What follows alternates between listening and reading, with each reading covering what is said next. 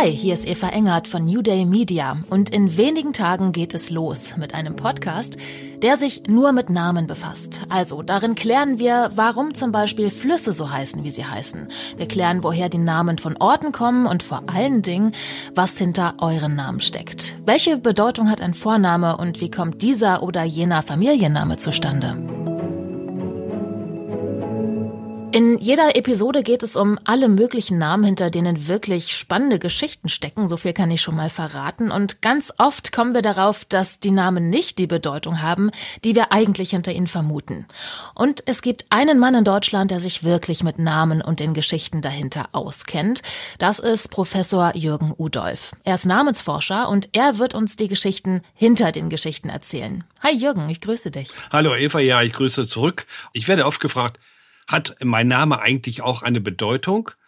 In der Tat ist es so, dass jeder Name, der irgendwie mal gegeben wurde, eine Bedeutung gehabt hat. Und genau darum geht es mir bei meinen Versuchen, das zu lösen. Es ist spannend. Jürgen Udolf ist bei einigen Radiostationen regelmäßig zu hören und wir finden aber, dass die Geschichten, die er zu erzählen hat, so spannend sind, dass man sich einfach mehr Zeit nehmen muss, um die ausführlich zu erzählen. Jürgen, du bist ja ein bisschen berühmt geworden mit deinen Namensforschungen zum Rattenfänger von Hameln. Und diese Geschichte habe ich dann mal als Aufsatz veröffentlicht. Das war 1997, glaube ich. Und dann war bei mir an einem Montag die absolute Hölle los. Ich kann das nicht anders sagen. Denn ein Kollege von dir, von der schreibenden Zunft, ne? Mhm. DPA oder so, glaube ich, schrieb einen Artikel. Professor weiß jetzt, wohin der Rattenfänger die Kinder geführt hat. naja, das will man ja auch wissen. Wo Richtig? sind wir geblieben? Richtig. Und diese Geschichte vom Rattenfänger von Hameln kennt man auf der ganzen Welt. Zum Beispiel auch in den USA. The Pied Piper of Hamelin und so weiter und so fort. Das hat's ne? bis in die USA geschafft. Äh, ich habe dann an einem Montag, der Artikel ist wohl dann erschienen, was ich jetzt sage, ist nicht gelogen, über 30 Anrufe gehabt bei mir. Darunter, auch nicht gelogen, BBC London, einer aus New York und einer aus Südafrika. Hm? Die haben alle diese Geschichte gelesen und sie hat sie interessiert, was steckt dahinter? Nähere Informationen.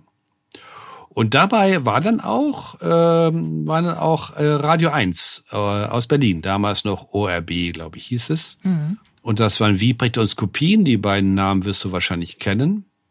Oh klar, und die haben mich interviewt und haben mich auch gefragt, was steckt dahinter und so. Und die fanden das so unheimlich gut, die ganze Geschichte, dass es deren Idee war, mit mir mal eine Sendung zu machen über Namen. Und so kam ich dann zum Radio. Ja, und jetzt äh, zum Podcast für die Jungfrau zum Kinder. Und jetzt zum Podcast, wo ich auch sehr überrascht bin.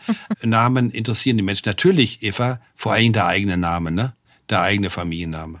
Absolut. Und da haben wir ein paar Millionen von da in Deutschland, die wir mal klären können, wo die herkommt. So ja. in den nächsten ein, zwei, 25 Folgen. Ja, wollen wir mal gucken. Es ist in der Tat so, dass wir äh, grob geschätzt etwa 800.000 verschiedene Familiennamen, also fast eine Million in Deutschland haben. Ja, und was da drin steckt, Eva, das ist schon phänomenal. Denn äh, es sind eben, es ist nicht nur, es ist nicht nur das Deutsche, was da drin steckt. Es sind nicht nur die deutschen Dialekte. Wir haben ja Dialekte im Deutschen, die dann auch in Familiennamen ihre Spuren lassen. Wir haben nicht nur das Niederdeutsche, was eine große Rolle spielt bei Familiennamen, sondern wir haben eben auch vor allen Dingen durch den Zweiten Weltkrieg, und das habe ich schon gesagt, äh, bedingt die Zuwanderung von vielen, die einen osteuropäischen Namen haben. Deswegen sage ich, das klingt so ganz seltsam im ersten Moment, wer Familiennamen in Deutschland klären will, muss sich in osteuropäischen Sprachen auskennen. Ne? Denn diese Menschen, die so heißen, die eben Kowalski heißen, möchten auch wissen, wo ihr Name herkommt. Ne? Ja, aber wir haben ja noch ein paar andere spannende Namen. Ich sag mal Laschet, Söder. Baerbock. Richtig. Scholz. Also Namen, die so sehr häufig sind, haben ja auch eine Geschichte und sind vielleicht gar nicht so langweilig. Genau. Wir erzählen in der ersten Folge die Geschichte des Rattenfängers von Hameln und wir gucken uns an, wie Namen eigentlich entstehen. Das ist sozusagen die Einführungsfolge. Und in den Episoden danach, da gehen wir dann all die Leute durch, wie Baerbock, Laschet, Scholz und Lindner und auch alle möglichen anderen Namen. Aber natürlich geht es auch um eure Namen und um eure Geschichte.